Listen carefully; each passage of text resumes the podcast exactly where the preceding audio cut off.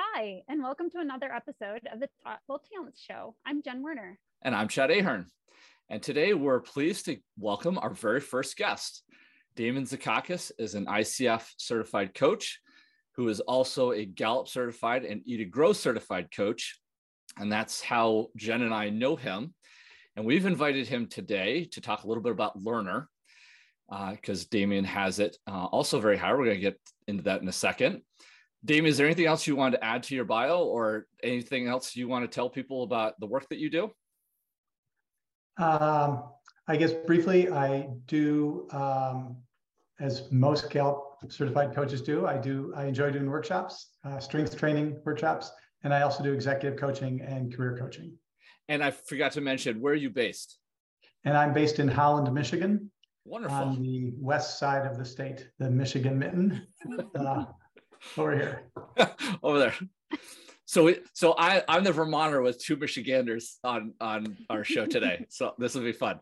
Um, Jen, do you want to start us off by reading the formal description about what Gallups defines the learner uh, talent theme, uh, what the definition is around that?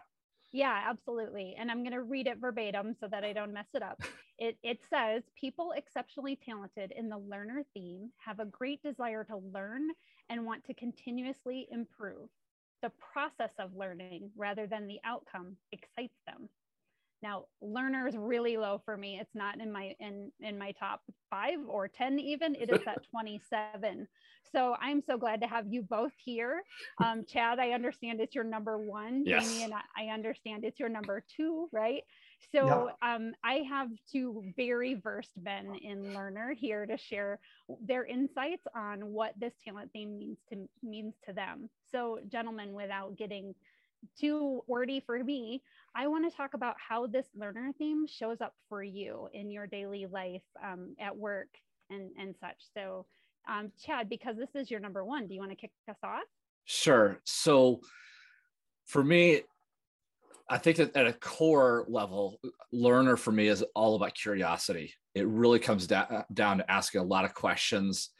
Um, in, even in high school, I was nicknamed by one of my teachers as the why kid um, I was always sort of going that next step, learning, you know, the reason behind the reason, and sometimes even the reason behind that reason, and just wanting to keep digging. So I think it really comes down to a, sense of curiosity.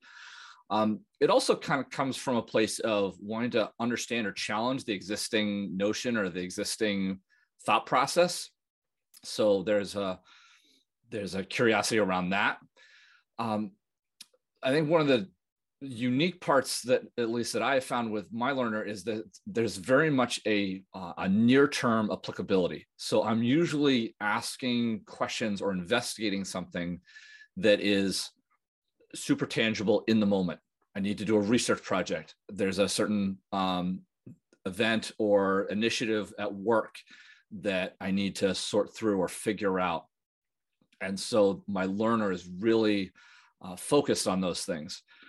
Um, I think a couple other things that come to mind just briefly. I, I definitely want to hear what Damian's version looks like.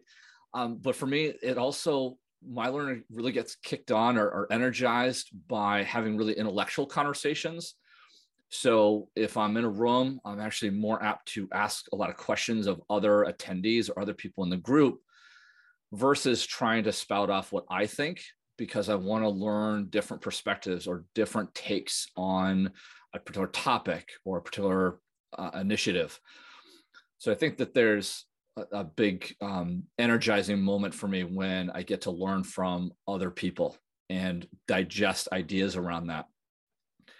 And then I think the other um, piece that's really important to me, it's actually kind of the reason why I got excited about this sort of podcast idea with you, Jen, is that learner really needs opportunities to wring things out. So learners love to soak in a lot of information, hmm.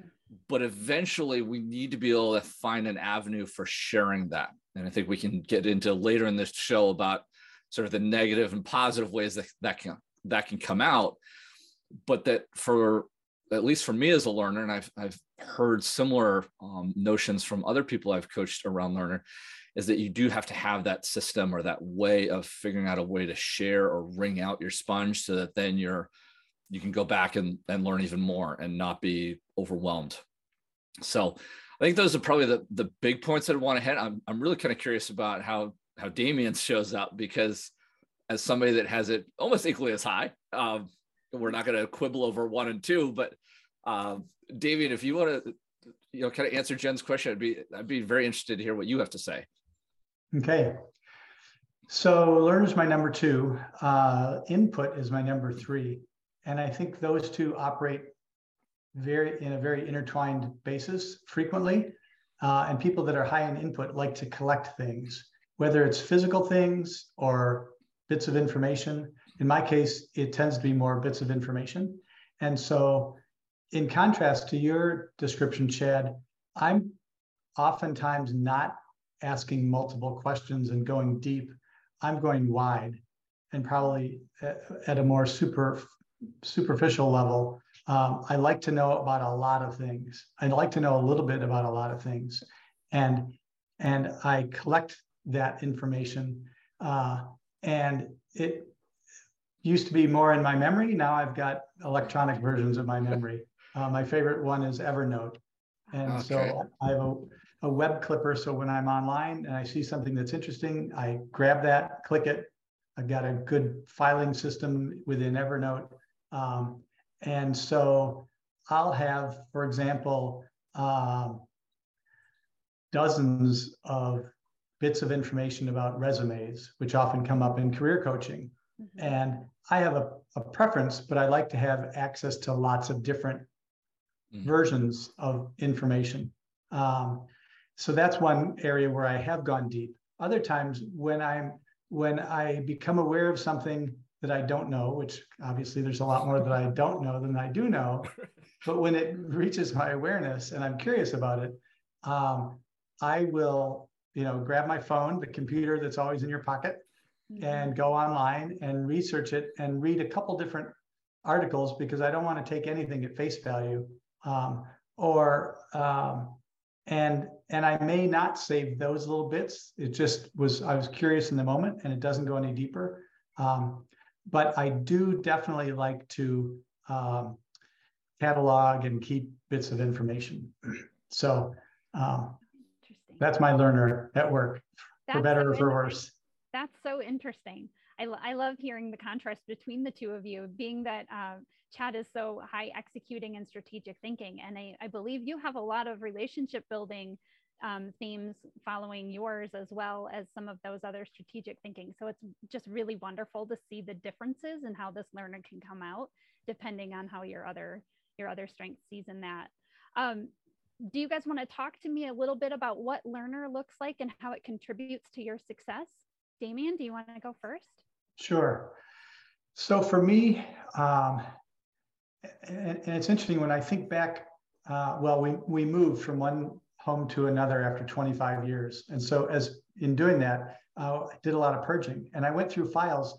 And pre pre internet, I had folders of information. so I was I was a, I had learner and input, you know, back in the 80s and 90s. Uh, and now of course it's you know it's all online or on my computer but uh, so so that helped me even then when my career focus was finance and accounting um, and i i must have had dozens of articles about excel hacks they weren't called hacks back then they were right. called tips You're right. Yes, right. yes um, and so so it helped me in my career then um, and it helps me now as a coach where i do tend to take deeper dives, but I also am interested in lots of versions of coaching. So uh, when I launched my own coaching practice five years ago, I probably got four or five different books, even though I had been trained 20 years ago. Um, I wanted to a refresh. And so I downloaded or I, I purchased hardcover several different books and got lots of different um, versions of what coaching is and how to do it well. And so for me, that's not work. It's fun. It's like being on a scavenger hunt. Um, what am I going to find here? What am I going to find there? Um, and then the the input likes to collect it all. So it's really helped me in my career throughout my career. That's great, Chad. How, how has it contributed to your success? Yeah, so I, I I first echo a lot of what Damian said. I I um in the 80s and 90s, I was still in middle school to high school, so I'm kind of dating myself, and I'm probably dating Damian even worse. Um, but I, I think there's some similarities. Um, as as you can see behind me, I love to keep um, physical books. Um, I think that's one of the slight differences around my learner is, and it's probably complemented or seasoned by uh, my deliberative analytical. So I really love tangible resources. So I'm not a huge fan of say ebooks uh, or audiobooks. So I do listen to a, a, fair number of podcasts, but for me to really understand uh, a topic, um, I need to be able to digest it. And so keeping books around that I can go back and reference um, is something that has sort of a double-edged sword. Uh, a little bit of pack rat tendencies can can perk up, and we're going to get to the negative sides in a second. But I think the other thing that you know is that I do keep a lot of books, even if they're a sub on a subject that I might have you know kind of given up a couple years ago. So I still have a lot of my college books in you know as a history major. So those still are around our house, even if they're packed away in the basement. Um, I have a hard time getting rid of those. But I think you know going back to sort of your core question around how has it helped me I think Learner has really helped me in that um, as much as our society right now really sort of emphasizes, you know, finding a niche, really specializing um, and narrowing down, I think Learner in a lot of places and a lot of my past jobs has really helped me be kind of that jack of all trades. So it's it's almost an expert in being that exploratory person. Hmm. There's that, that, that new project coming up that I, you know, somebody in the department or somebody on the team needed to handle I was kind of one of the first people to raise my hand and say, well, I'll, I'll take my hand, you know, I'll try my hand at that and then go and, and really uh, dive in on that. So I think that's, that's one place. I think the other is that it does have uh, a sense of stamina. So we talked a little bit about that in our last episode about Achiever. And there are a couple others out there. I think Focus also made a, a brief appearance in our last episode about having that stamina to stay on something. And I think Learner has uh, notes of that. Um, that you know, as as Damian started to say, you know, keep digging and keep reading article after article. You need some energy to do that, um, and then it also becomes a virtuous cycle instead of a, a vicious um, because the more you learn, the more questions come up, the more you want to dig some more. As as Damian said, get that second second or third or fourth opinion or perspective. So that stamina piece, I think, has a real been a real benefit. And then in terms of my immediate work, being a coach, like the two of you, I stay really curious about people. So that that ability to just stay in the moment of asking the next question and getting people to dig into core issues has been a real benefit um, because my natural tendency is to, instead of to state stuff, it's to ask the next question. And so I would say that that's been a real, um, real benefit to me. And I'm, I'm just looking at a couple of my other notes. Um, I think just the the nature of staying curious, you know, with the world constantly changing, the ability to stay curious about the next thing um, has also served me um, both personally and professionally. Um, so that's probably where I would leave it um, a little bit. Yeah, that's great. Um, I wanted to go back because I heard you say something and it reminded me of some of the things that we talked about in our pre-show. So I want to just touch brief, briefly sure. on this. Like we talked about books um, in our pre-show, and you both had some interesting things to say about books. And I'm going to start with Damian because he said something that we were both very surprised about about how he gathers information and his book sources. Damian, do you want to share with us and our audience? Sure. Yeah. So when I do decide to go deep, I often go very deep, uh, which I think is is uh, not unusual for learners, and I and I also attribute it to this combo learner input that I have. And so um, there have been a number of occasions in my life where where I go into a particular topic and the one I mentioned yesterday was a, a book called Crucial Conversations and kind of a philosophy or a approach to improving how we humans all communicate with each other. And when I was first exposed to that in a workshop, it really resonated with me. And as part of the workshop, we got a hardcover book. Um, but books are slow, and I like to go fast. Uh, so I immediately downloaded the audiobook and listened to it during my commute to and from my office, um, which was an hour each way. So I had plenty of time Wow. to zip through the book. Um, and then, and of course, while driving, it's a, impossible to take notes, or at least it's impossible to do it safely. Um. I've, I've done it unsafely in the past. Uh, but uh, so when I get home, if there was something in particular that stuck out to me, I would pull out the hard copy with a highlighter and just highlight that section. And then uh, there was a time when I was traveling and I knew I was going to be talking to somebody about crucial conversations. And I didn't want to lug the book around. So I bought the ebook, the digital book. Uh, I just took my Kindle with me. So I'm one of uh, that company's best customers in that I have yeah. three versions of the book. of the same book. Of the Same same book. book. Yeah. And, and I have multiple uh, formats of other books too, where I really wanted to go deep. Yeah, I, I found that so interesting. Yes, um, when we talked about that before about about that difference between when you keep things surface and when you go deep, as opposed to Chad. And, and I think that's where um, I was kind of going with how different your your learners show up for the two of you. Yeah. Um, because you talked about like having these books and spending more time with them. Um, dig into that a little bit. for yeah us. so this is a place where um you know damian damian and i as much as we share in common around learner uh, definitely differ because a I you know i mentioned audiobooks uh, you know i really don't go for for the audiobooks i really need something tangible that i can hold and and you know read and maybe then think about and then come back or, or definitely the highlighting I, I definitely appreciate about uh, damian that that's something we do do in common I just don't take up I don't take in information as well um, through audio. Um, so a lot of the you know I mentioned some podcasts. I do those not as pure entertainment, but as sort of uh, ex, uh, secondary or, or tertiary resources or perspectives.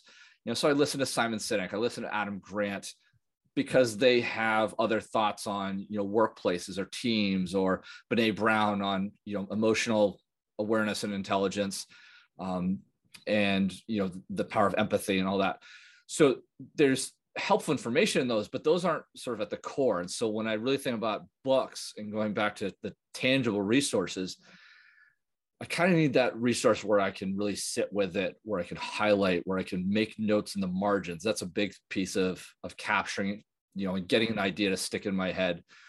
Um, so as much as it's not about doing, say, three versions of the same book, and I'm holding nothing against Damian for doing that. That's If he wants to spend his money there, that's great. But the way I I get an idea to embed instead of say taking three resources is to really take notes in a physical fashion um, you know margins are my friends um, and be able to put notes there i will say you know damian mentioned how his learner is kind of seasoned by his input or they almost run it almost sounds like they run in twins you know it's the gemini pair. Um, mine is probably a little bit more seasoned and and in, influenced by my deliberative and my analytical. So i'm really picking it you know trying to figure out what is the core message this author's trying to get across was the core message of whether it's that chapter or that paragraph. Um, and then also seeing data for me you know with my analytical being my number five um, seeing data in print in graph um, and be able to really go back to that as a resource is probably a place that um, I would maybe differentiate a little bit from from Damian. I think it's great that we're talking about these differences because I think anybody listening to this or ha- you know working with somebody that has learner, it's really important to understand these differences because Mhm. they show up differently. That we're going to spend our resources differently because we're learning in different ways. So um, I really appreciate the the question around you know books and how we use them. Um, so yeah it was it was just so interesting to me to see them work so differently yet very much the same and so I, I really wanted to highlight that for our audience so let's talk a little bit about the ways the learner can get in your way so whether this is um, like we always say everything has a double-edged sword right so we we have the good sides and the not so great sides so what are some ways that that your your learner talents have gotten in the way for you uh, you want to start damian Sure.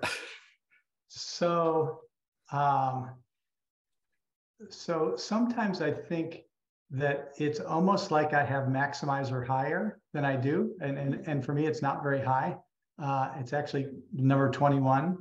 But uh, people that I know that have maximizers are high um, have, I've heard them say, if it's worth doing, it's worth overdoing. Well, that can be me with Learner.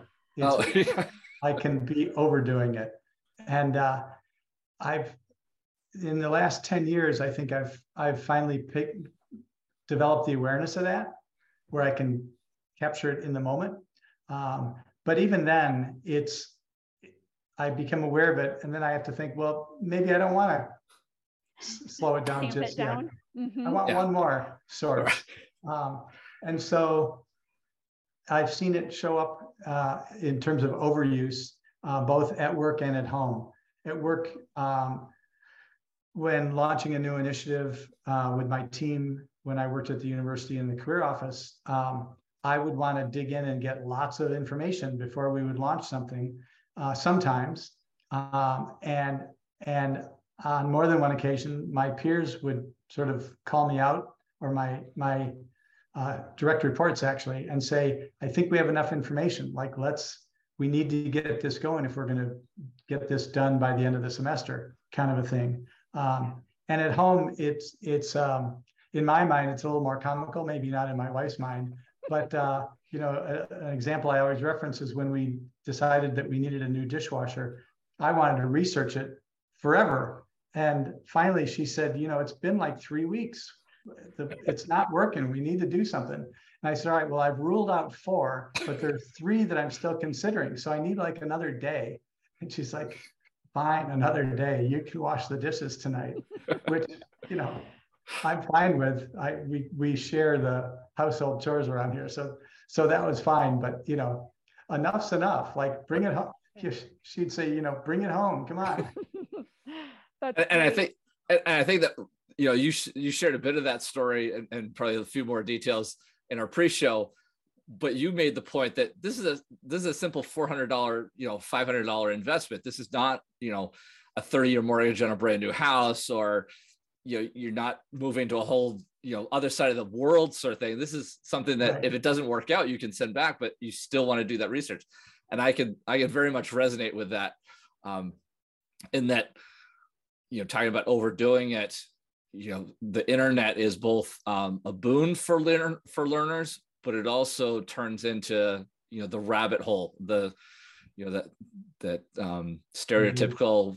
you know internet rabbit hole click link, link, link, and and by the time you bring your head up or look at the clock, it's you know half hour, hour, two hours later, and you really you know you've you've learned the sort of the first thing, but then you've learned all this extraneous stuff that is loosely tied to what you first went looking for. So I I, I resonate with you, Damian, and I, I both empathize and sympathize um, that that's that's a danger in our in our uh, learners. Is there anything else you want to add? Um, I, have got a couple of extra things to add. Let's talk about extra.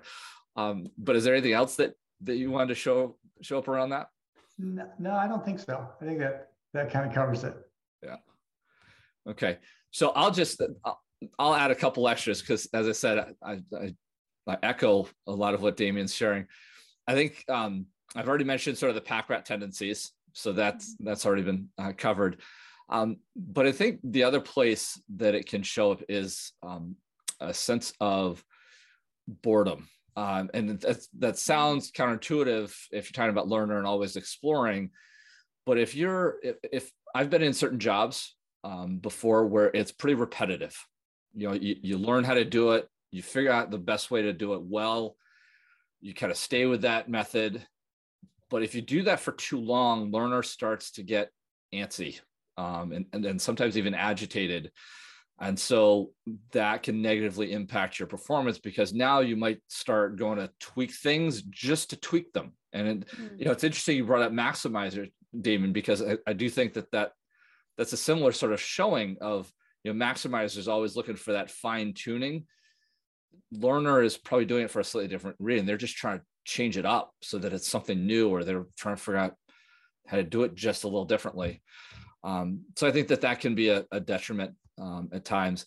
And the other one is, and I think Damian, you you started to go there, and then I was hoping you'd you'd hit on it, but you know kind of spending money on things that we might not need to spend money on what you know i think you and i touched on this in the pre-show is you know learning opportunities or professional development opportunities you know there's always the next master class that some other expert is is putting on and it's you know it's just $129 well you start to add five six ten of those together and i don't know about your spouse my spouse starts to go well what are you getting out of all this?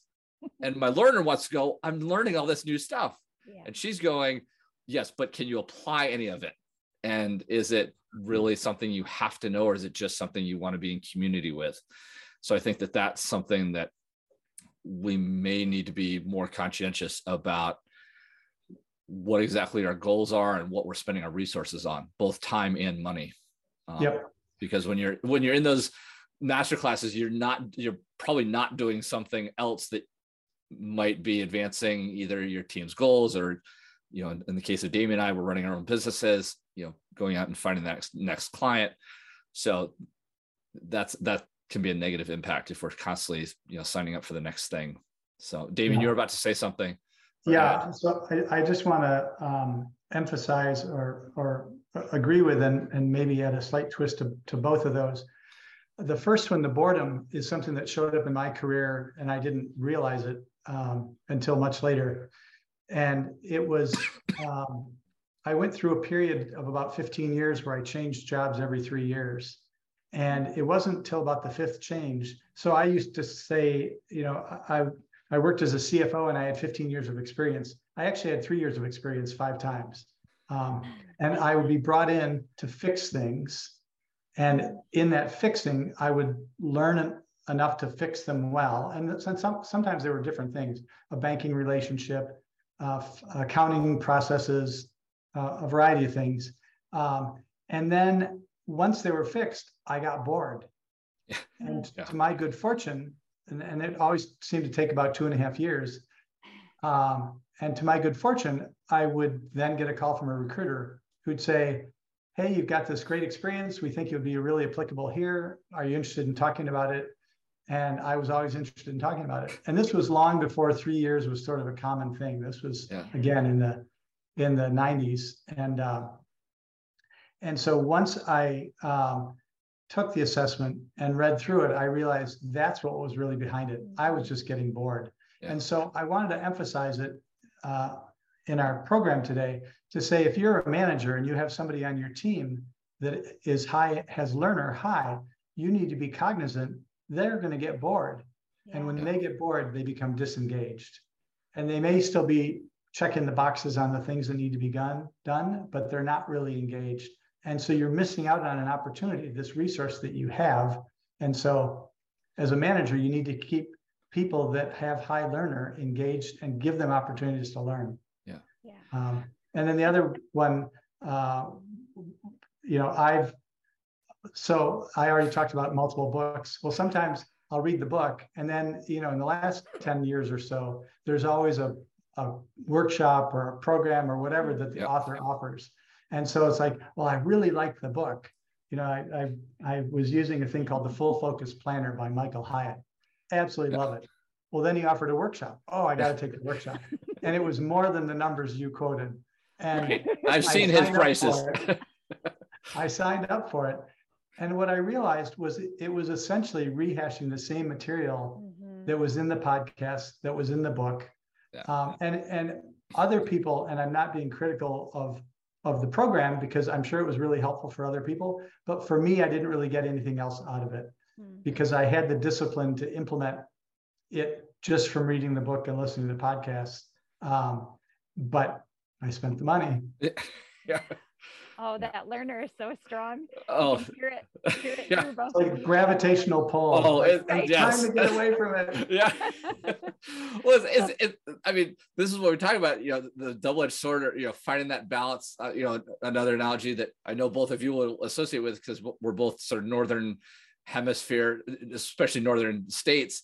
You know, the thermostat. You can always turn. You know, you can turn it down too low and learn learn nothing but if you turn it up too high, you're spending all this money, you're burning through the money, and the spouses are getting annoyed. But there is a really nice, you know, positive balance if we can get into that Goldilocks zone, I think a lot of the positive benefits that we were highlighting before, you know, the, the ability to you know quickly take on different projects that might be a little outside our sort of standard job description um, is a super superpower to really take advantage of.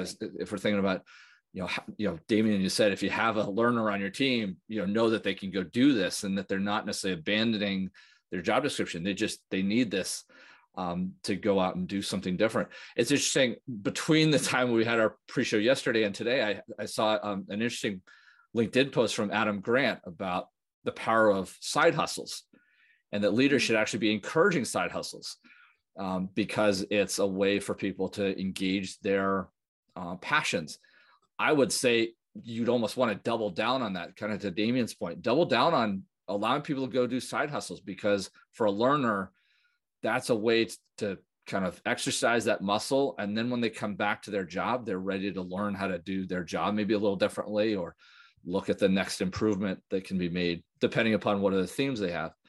But those side hustles will be able to break away from the boredom, break away from um, that cycle of, of just doing the same old, same old uh, would be really important. That's great. I, I love that you brought up the Goldilocks zone thing again. We talked about that in our very first episode, and and I was thinking about the way the porridge is too hot. You know, like with it with this with this strength. So we talked um, in other episodes about some imagery around these talents. So do you guys have some images that come to mind when you think about your learner, Damian? I absolutely do. So for me, the combination of learner and input is like if you're, you know, if you're familiar with video games from the 80s, it's like Pac-Man. So it's just like, you know, mm-hmm. marching across the sc- screen, consuming all those dots. Yeah. Um, and if you if you're not familiar with that game, the other one is the uh, is the Energizer Bunny. You know, just I just when I want to learn something, I just keep going and going and going, and it it creates its own energy. It's not tiring for me to learn. It, it's energizing for me to learn. Yeah. That's great. Uh, Chad? well, I, am actually going to get Damian to, to, mention one of the other ones he mentioned oh. yesterday in our pre-show because I thought it was brilliant. And that's about the squirrel. And you got to, oh, yeah. I'm, I'm going to leave it there yeah. and let you take the rest of that. Yeah. So it's sort of like a squirrel that sets out to you know, collect nuts for the winter. We live in Michigan and the squirrels are out digging up nuts everywhere and taking them back to their den and storing them well. This squirrel just keeps collecting more and more and more, and they're overflowing out of the den. And I don't need any more. I can't consume all these before the end of the winter. But every time I see a nut, I got to pick it up. so there's there's your learner and input again. But I yeah. think I think just the the action of you know what really struck me about that image, Damian, and what I really resonate with as a fellow learner is the going out and getting the nuts, not so much storing them, because for me, it's often about finding the nut, eating the nut but it's that activity of scurrying around seemingly from the outside you're kind of bouncing from one thing to another. But for the squirrel there is somewhat of a pattern like you're, you're actively looking for the next nut whether it's you know acorns or walnuts or you know beech or whatever else. It's just find the variation in what you go out and out for and that you're you're going out from the den to to find something new and so that's what appealed to me about your analogy. I think that imagery is great. Um, I will add uh, two others.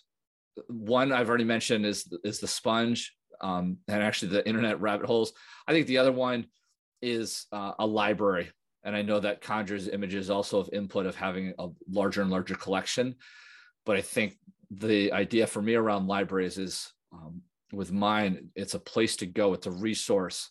And so the activity of going to the library, it's not so much the library building itself, it's the activity of walking into it and then going and finding the piece of information you need, you know, using the electronic card catalog and, and finding the book or, or section that you need to go to and then hitting numbers of books on that shelf is, is a, is a really powerful image. Um, yeah. So probably not as powerful as the squirrel though. I love that one. I do too. I do too. So we talked a little bit now about how this shows up for you, the way these these learner talents have been a success for you and other ways that they've brought you down. But let's talk now about some learner talents you might have seen in others you've coached, or maybe other people that you know who have learner high. Yeah. Um, Damian, I, you had a, a, really great story about um, someone that you worked with in the past. Do you do you want to talk a little bit about that story and and maybe some others? You bet. So um, I'm actually still working with uh, the person that I mentioned yesterday, and he's a, a manager. And um, as I was reflecting on, I, I remembered that he had learner high uh, in his dominant strengths. And I was thinking about, I wonder what else he's got there, because one of the stories he told me uh, as we were getting, as we began working together, was how he developed strong relationships with his people. And one of the ways that he does that, his team, is by learning a lot about them, both their their backgrounds and skills and abilities at work, but also about their personal lives. And uh, and as it turns out, he's got Relator in his top five, as do I. Relator is my number one. And uh, I had the chance, as part of this coaching engagement, to do a 360 assessment, but do it via interviews. So I interviewed uh, four of his direct reports and uh, peers um, and his manager. And uh, many of the people, all of his direct reports, and some of the other people reference the fact that he really takes the time to get to know them mm-hmm. and in a lot of detail. Um, and so that has led to these people being very loyal to him, uh, feeling that they're well understood, uh, and feeling a real bond and connection with him and and being engaged in work because of him. Um, so what a, what a great way to use your learner to learn about other people learn about your team learn about your your coworkers to to really bring that trust that we talked about that, yeah. that you know the followers need so that's a great yeah. example yeah and and wonderful to see that the theme dynamics how two themes work mm-hmm. together uh, and and come out in a in a different way. So yeah, that's great. And the other one uh, that I thought about as I was thinking about this question was another client that has learner high and also has developer high. Mm-hmm. And so her focus is also on her people, in addition to, well, she's she's a sales leader, so her focus really is on her people, and it's a great um, combination of strengths to have in her top five because again, she gets to know them um, very well, but it's knowing them from the perspective or wanting to know them from the perspective of developing them to be better at what they do. Um, she brought me in to do strengths training with her team. Um, and then she got promoted and brought me in again with her new team. Um, and for her, and she's she said this to me, is she can get to know them by asking them questions, but the results of the strengths assessment allows her to get to know them in a way that is not necessarily visible. You know, it's these mm. patterns of thought, yep. feeling, and behavior that um, that there are clues to those, but now she's got um, she's got language around those, and she can talk to them about, you know, how is your responsibility showing up with this uh, client interaction, and so um, her learner has fueled her interest in strengths. She's taken a real deep dive in it, and she's applying that to developing her people.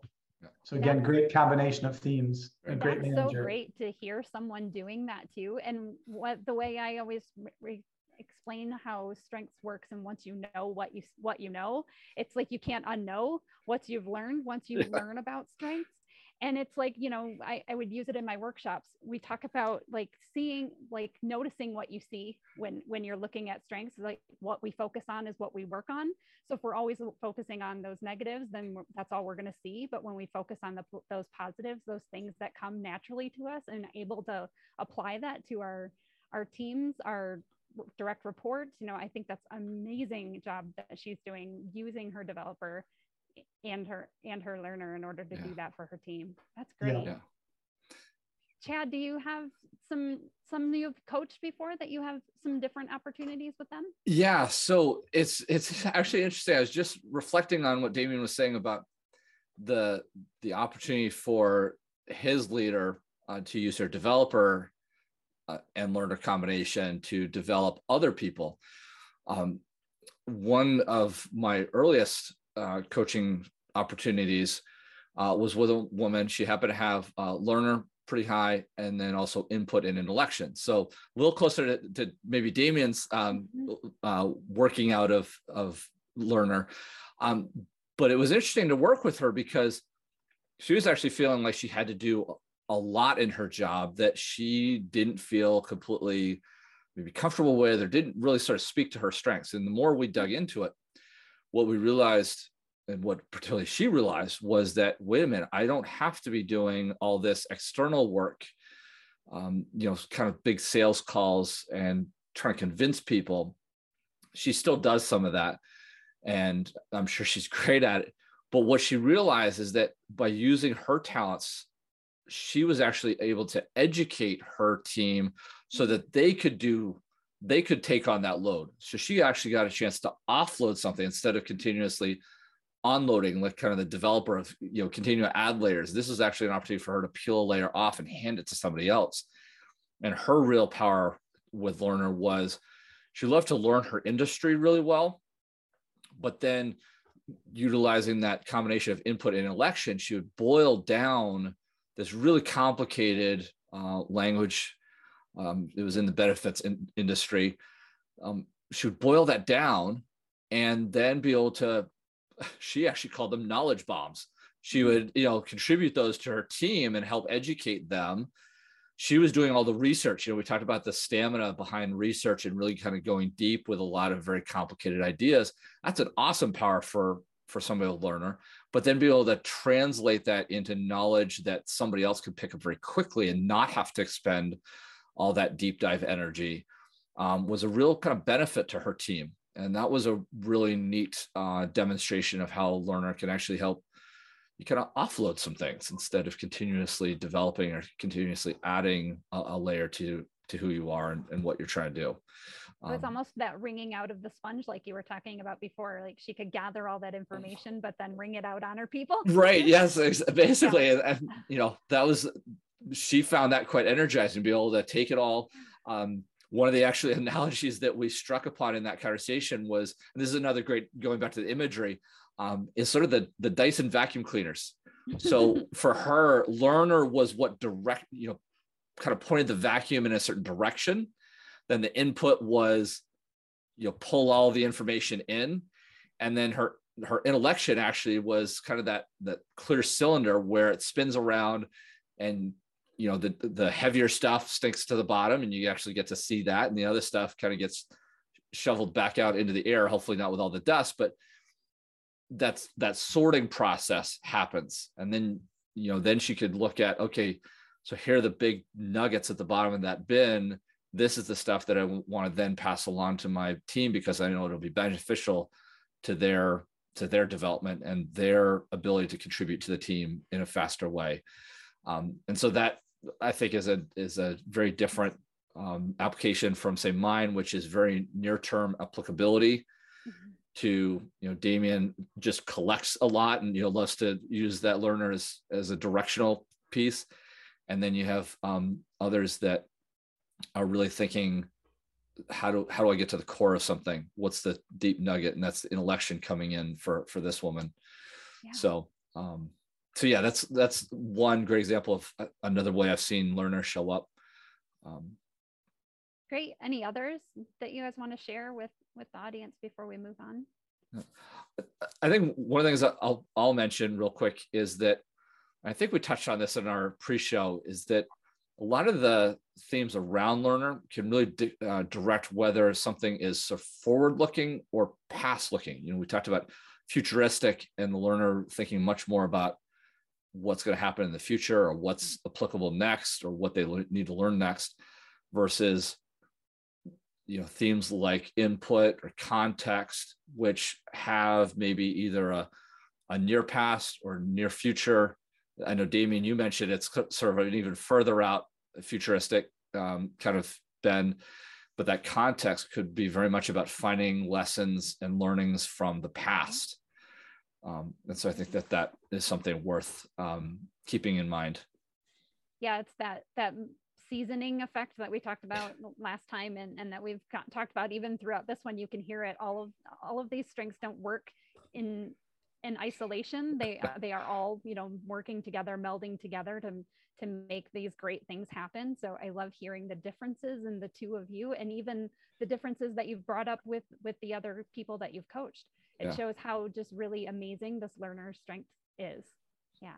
Thanks for sharing those things. Um, I'm going to move on to how this learner uh, talent, how these learner talents can contribute to a team or a team leader. So, do you guys want to have share some nuggets about ways you believe that this will be helpful and contribute to the team? I- I'm to put this on Damian right at the bat. We've Okay, gone, go we on first. him first. Yeah. I'm, I'm interested.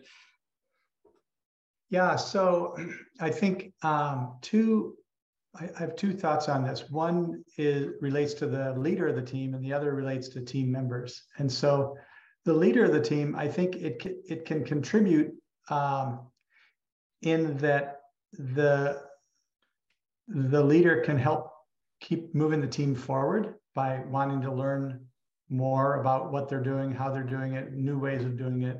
Uh, at least from my from my experience at, at leading a team, um, I was always wanting to learn and, and thinking about what what's next. Even though futuristic isn't that high for me, um, it it's still this notion of of uh, excited to learn new things, and um, um, h- however, it's not always.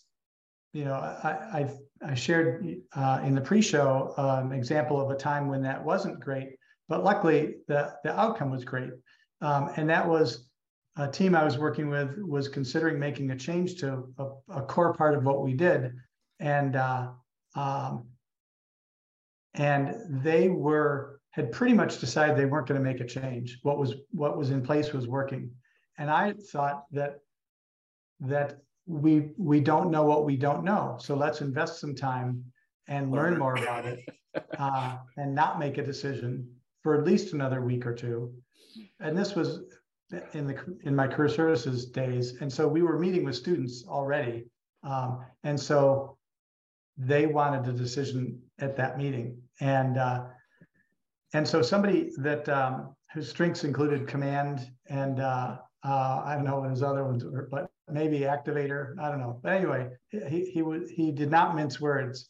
Um, he just kind of called me out and said, I think that's the wrong decision for us to postpone making a decision. I think we have enough information right now.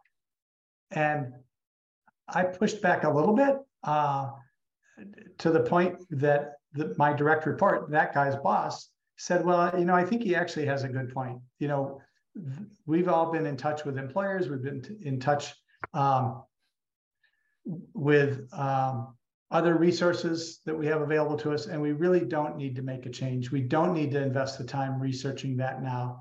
But, and this was a great thing on her part, she said, but you know, I think it's it's great for you to invest some time learning some more about it, but let's march forward with what we think is the right decision.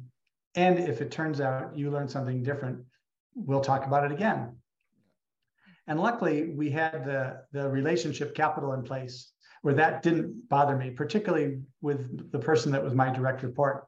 Um, she was very smart um, and and just a good head on her shoulders, and, and I respected her a lot and still do. Um, and uh, and said, okay, fair enough.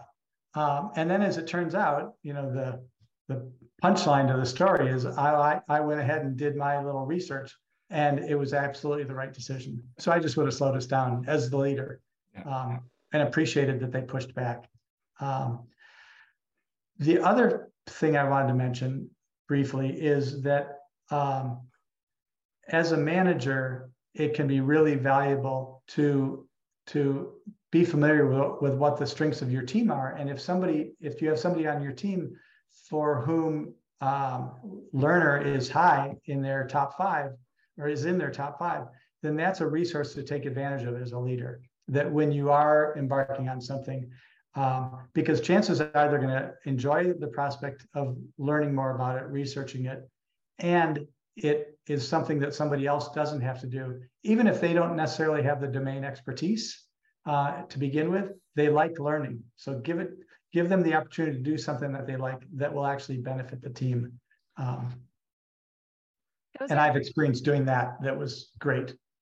Those are great examples because I, I like that you brought up um, a, a time where like actually your learner might have been a little offended. You're like no i want to research. I want to do this learning. But you you had the you had the ability your team had the ability and openness to say like okay if that's important to you like go ahead and do the research but we need to move on with what we already know. So it was a great way to bring those two things together because like you guys both had had shared with me you know that learner can can get a little out of control and want to keep learning and and yeah. that there is a time um, like we talked about in the deliberative um, podcast that we did there is a, a, consideration time that we need to say like okay this time is over we need to make a decision so i, I think learner very very much follows that one yeah. and i and i just want to say how much i love the thought that you're saying like even if your person doesn't have a job that's specifically about something, but they have learner high, that if you need to know something about a new topic, a new process you're going to do, that this person might really love it and be energized by finding the information for others. Because it might be your space of expertise, but you have absolutely no desire to learn new things about it. You just want to do, you know, status quo, what we always do. Having that other learner on your team is definitely helpful. Yeah great, great yeah. things. Chad. So before I get to my comments, I just I want to echo two things that I just um two maybe even three things that I heard um, that I think are really critical for team leaders. You know, if uh, if they are leading somebody with learner, that environment of trust is critical because if a learner comes to you with something that may seem brand newish or that is not the status quo. There needs to be a level of trust there about hey they're they probably have dug into this topic enough to be opening their mouth. Um, and again that's going to be flavored by some of the other talents around them. I know my deliberative analytical really makes sure that i've got my ducks in a row and that i've really learned what i you know, and, and sort of ver- you know that trust and verify. the verification part is is part of my process. I'm I'm using multiple sources, like Damian was talking about before. If you're looking at a new topic, so I think that trust part. If if somebody with learner is opening a door or, or showing a new approach, the learner's the the leader of the learner has got. There needs to be a, a strong sense of trust there. That um, because if you shut that down, the learner is a going to get frustrated with the fact that they keep getting told no and that boredom thread that we were talking about before is going to start to kick in. Um so that was one and then jen you just said something about um what team leaders need to do with oh just about learners may again depending upon their other themes may want um, to dive deep in a topic, but they probably are not looking to become the, the domain expert for the team. They want to get mm-hmm. enough information to make a solid contribution, you know, thought out, likely researched. You know, Damian and I have both touched upon the, the level of research that's, you know, a lot of mm-hmm. learners will do, but that it's not about becoming the the absolute expert. It's it's about learning enough to make a solid contribution. And we want to do it well and thoughtfully but it's not about expert.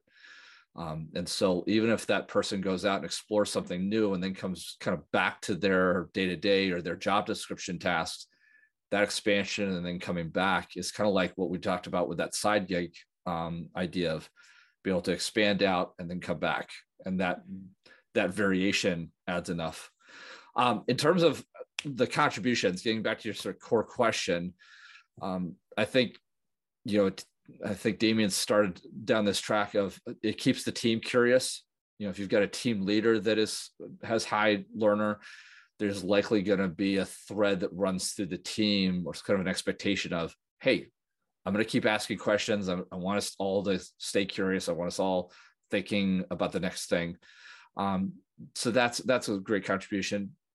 I think it's also a leader that is probably continuing to strive to improve themselves, but also their teams. So going back to that developer thread that Damian touched on with his uh, past client, that's that's a real strong contribution if the team leader has learner high. Hmm. Um, and I really didn't have much else to add in terms of a team member.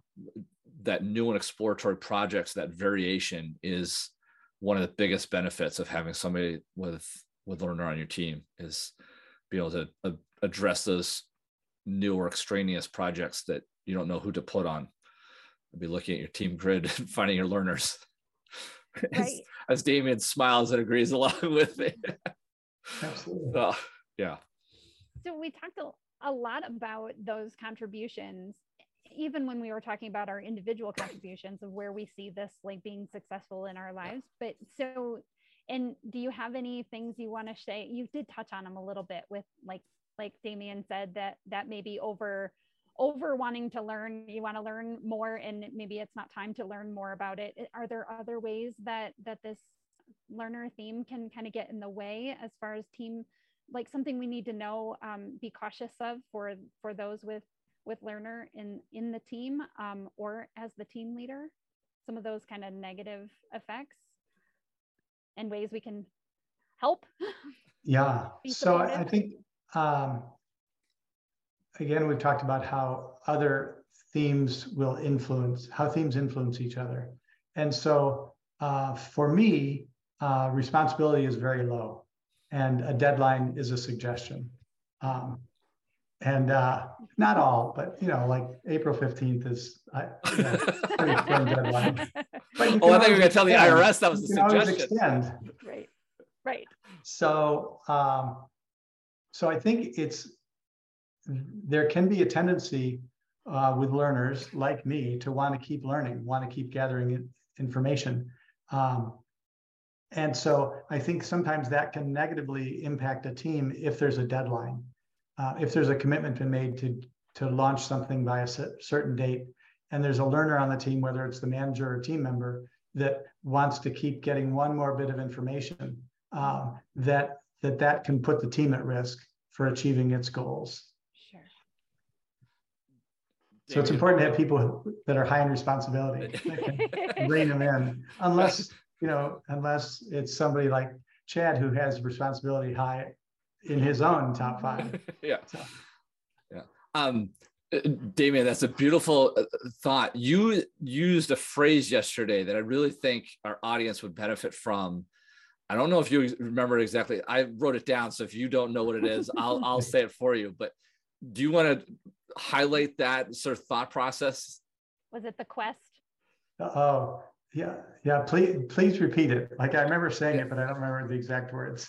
So it was um, the pursuit of um, the quest for new information can hold us back from actually achieving the goal. Something mm-hmm. along that line. Yeah yeah um, um, jen's looking at me like she actually has it verbatim. I'm actually i thought i had it written down here and apparently i didn't because i thought I you were going to nail on it. I so. might. The quest for more knowledge can negatively impact the timeline yeah yeah yeah I, I said that. yeah, we'll give credit where credit's due, Damian. yeah, it was definitely a Damian quote. I wrote it down with a yeah. little dash Damian after it. Even. And and it really is um, it, it that word quest I think is really a great word because it can be this you know like I'm on this journey like this quest. Yep. Um, and I want to keep going and I'm not there yet. Um, and again, you know, at, at, home, my wife will say, you know, it's time to land that plane, like, bring it home. Mm-hmm. yeah.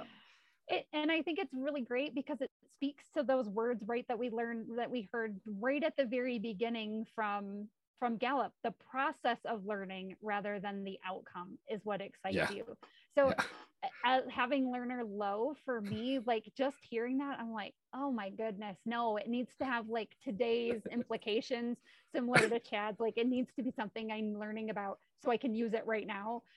I'm not gonna I'm not gonna learn it if if it's something I'm never gonna learn or need to know or even just to share with someone else. It's not important to me. So seeing it both in you, I see the the applicability of how this works so well and what you guys do. I love it. Yeah. Chad, did you yeah. so so yeah, I I think you know Damian hit the nail on the head with with sort of the team member the the big point I was going to make. Um, so I'm going to move on to my other one, which is and this is sort of the negative side of you know we've talked a lot about putting people on sort of those extra projects or there's those new projects i think the negative comes in where if you don't have anything new to give to a learner um, there could be a tendency as they're looking to break their own boredom that they could kind of start to swerve into other people's lanes. Mm-hmm. um, it's a it's a rough analogy and it's not my, probably my best one but it's kind of like the drunk driver you know banging into other people's cars. That's not positive. That you know they're they're looking for something new to engage with. And if they're you know kind of dropping into other people's offices be like so tell me what you're working on because i want to learn something new. Well that person's probably you know on the on you know achiever activated they're trying to actually move on something. And here learner comes in kind of drops themselves into the situation. That's not a that's not a positive use of of learner. It's it's that swerving and banging into other people that i think is really problematic um so i think that's one that needs to be you know a, a leader leading somebody with learner needs to be aware that if I don't give this somebody, if, if I don't give this person something new sometime soon, this can get out of hand. Um, and you know, you don't want to just give them projects to give them projects. It needs to be thoughtful. There needs to be some some um, interest and uh, uh, likely a goal that's involved. Um, but I think that that's something to to keep in mind. I think the other um, one is that if they are shown a solution, kind of like Damian was with his um, his resume and his career services team, they then may end up asking more questions about the solution to a either educate themselves or to to understand well maybe is there something else um, and so they're looking to sort of understand how the solution was developed instead of just accepting the solution and moving on and so it's sort of an expansion on what Damian was saying. It's not so much about finding resources to verify, it's, well, tell me how you got there and hmm. understanding that process part again. What was the process to get the solution? Instead of being like, okay, you got to a solution, done, moving on. Um, I think that's another uh, caution area that uh, leaders should be aware of. I think when it comes to the to the team leader side, and again, I want to go back to Damian to see if he had anything um, extra to add. If you see learner in a team leader, I think there are two cautions. One is they could potentially be pushing people into professional development opportunities that those team members aren't interested in. Um, just because I love to go to a conference or engage in mm-hmm. intellectual conversation doesn't mean somebody with high activator or somebody that has low relationship building themes is going to be all that thrilled about going to. They may want to keep their heads down, do their work, and not go to those sorts of um, those sorts of activities. They're signing up for that those master classes we were talking about before. Uh, if you push people into that, oh, you've got to develop. I'm going to sign you up for this, this, and this. That's a real quick way to disengage team members. So I think that, that that's one. And then this, like the second one I want to point out is depending upon their version of learner. I was mentioning about looking past, uh, looking into the past or looking into the future. I think if they have a lot of those sort of futuristic tendencies, even input, you know, the way Damian's described it is, I'm collecting information for future application, you know, learning for future application. If you've got people let, going that direction, then they may have a very hard time looking backward or taking thoughts um, or ideas in mind from their team members that have a reflective component to them. So I think that that would be um, another place where a team leader could get their team sort of in some hot water. So, uh, David, did you have anything to add on the on the team leader side in terms of how this could negatively impact a team if the if the team leader has learner? Not, no, nothing beyond what I mentioned okay. earlier. All right. I, for some reason, I thought you'd had an, another idea, but um, apparently I was making things up in my head. So, um yeah so the one thing i didn't hear either of you talk about but it what your last thing brought back to me was there was a, a sense of this this question about whether or not you want to do research for research sake like you personally are just curious as opposed to um, that wanting to get to the bottom of something because you need more information about it to make a decision. So we talked a little bit about this in the pre-show about how sometimes and in Damian's case, it, it, it was more about wanting to get the research and making sure that we're making the right decision after we collect all of the information.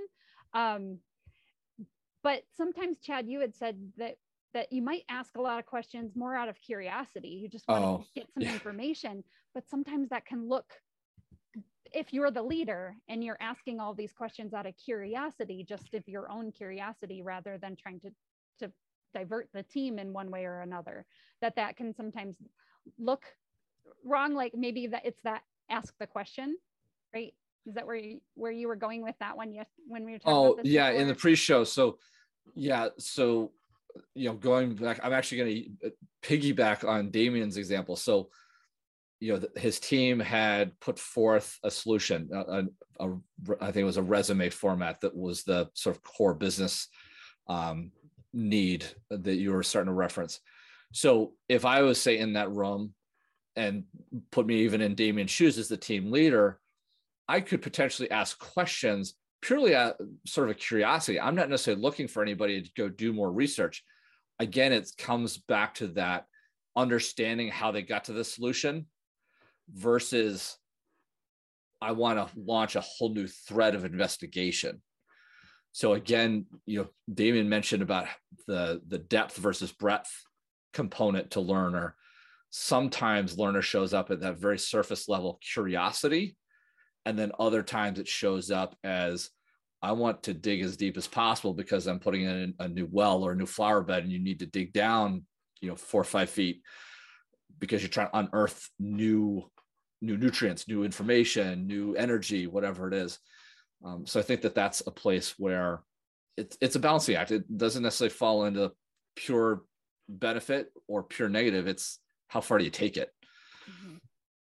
Uh, David, did you want to add anything to that? Because I think you and I did go back and forth on that a little bit yesterday, and I, I want to make sure that we got all your thoughts.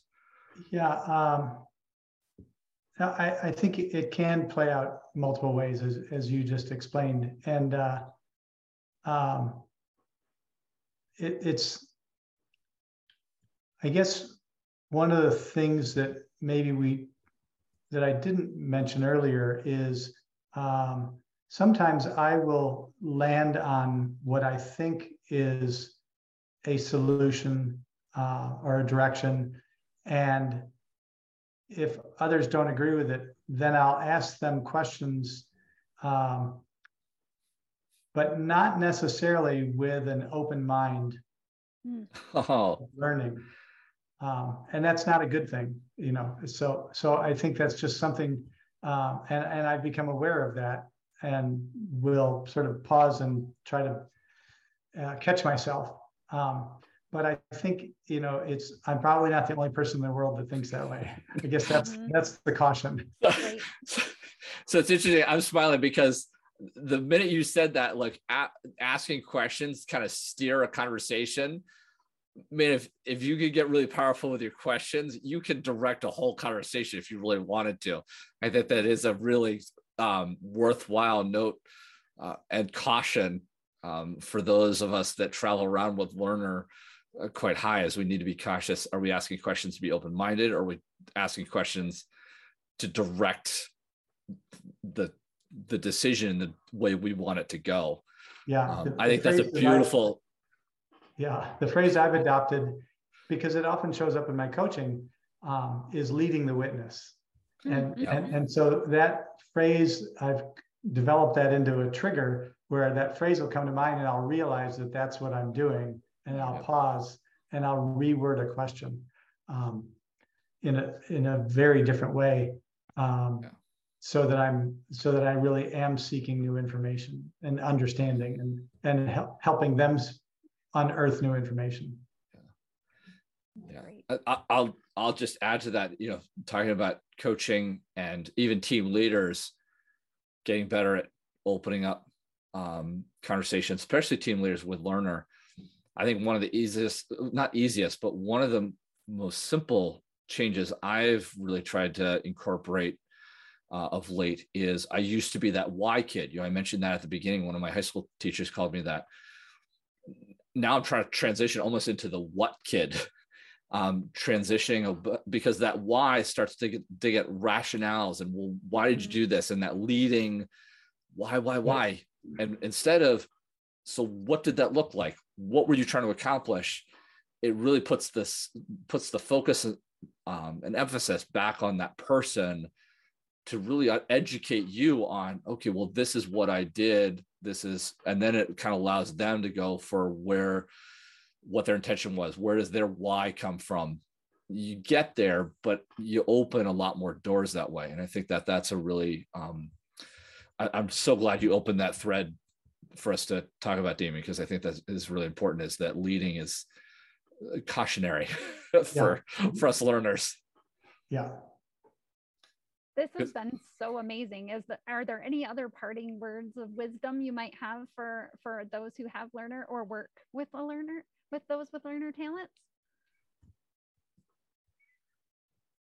So uh, the one I would say is, you know, not everybody, uh, probably everybody listening to this is familiar with Clifton strengths and and all, but not everybody in the world is. Uh, and um, but there are clues. There are clues to talents. And so one of the clues for learner is is this person the one that you know pulls out their phone at dinner when a question comes up and nobody at the table knows the answer? Well, chances are they're high learner. Yeah. Mm-hmm. Um, and and so th- those people can be um, a wonderful resource, particularly if you can you know like like establish some rails, keep, yeah. them, keep them in the rails. Um, and um, and I think that can be said about all 34 themes of talent. You know, appreciate what they bring naturally and take advantage of it. Um, so I, I, would say for me, that's been um, particularly um, significant in, in my home life. Uh, as I, after I got certified, uh, having my wife complete the assessment, mm-hmm. and once she debriefed and she had an understanding of strengths, to really take a deep dive into each other's strengths and realize there's so much power that you know the superpowers uh, chad yeah. used that phrase earlier that we each have superpowers. And so take advantage of those. And and um, you know i happen to love learner so yeah. take advantage of it. Ask me a question. I'll yeah. do the work. Yeah. Yeah. I so the the parting thought I will share, and it, and actually kind of goes off the guardrails and that last statement you just said about you know we're willing to do the work. Um, it's it's it is a process for us, so we're happy to travel down the highway. I I think the part that I will I would like to highlight as sort of a final thought is, and again, this is going to depend on other themes around learner but I think setting proper expectations and, and proper deadlines are really helpful. Now, I know Damian's already said responsibility is really low. Deadlines are sort of a guidepost or a suggestion, but I think the the expectation. Um, this is something that I think we talked a little bit about in the pre-show. Is you know, learner can go and go and go, and it really doesn't matter about the destination, right? That was right in the in the brief description. Is it's about the process, not the not the outcome. But if you can give sort of a guidepost ending to a learner, they know how much or how deep they need to go before either they can be satisfied with the amount of research they've done for a project or that the team will be satisfied. If you get us this, this, and this, that's all the that's all the learning and research we need you to do. We don't need A through F. We need A, B, and C. And so I think that that's a really nice, powerful way to balance and help people get in that Goldilocks zone of use your learner really thoughtfully to get us A, B, and C. But you don't need to extend yourself and inundate us with, you know, E through K or L or even further down in the alphabet. So I think that that's a really powerful way to um, help learners stay in their Goldilocks zone is setting those right expectations at the front end um, because then it dictates how much we expend in our energy and how far we need to go and then also not um, overburdening our peers with what we've learned. Yep. So, Great. so Well, anyway, this, this has been amazing. Um, thank you, Damian, for joining us. We've had a great time talking about Learner with you. Yeah. Been my so- pleasure. Yeah. So, um, because Damian has been so awesome as our guest today, um, Damian, do you want to tell people where they can find you, work with you, website links? We'll put links in the show notes, but if you want to say those out loud, especially for people that might be listening to this on a podcast as a learner um, and might not be in a position to write down instantly, um, at least they'll hear it and and know where to start to look for you. Where where could people find you? Yep. So uh, probably the easiest way, without having to learn how to spell my name, is is my website DGZ Coaching, DGZCoaching.com. Okay. You can find me there. Excellent. So All right. Well, um, if anybody has any questions, any, any of our listeners and, and watchers have any questions for any of us, um, as I said, we will put all of the links and contact information in our show notes. Um, we're thrilled that everybody came out to listen to us today and, and welcome Damian to our show. Uh, and with that, I think we're going to wrap up and wish you all a great day. Bye bye. Bye, everybody. Thanks.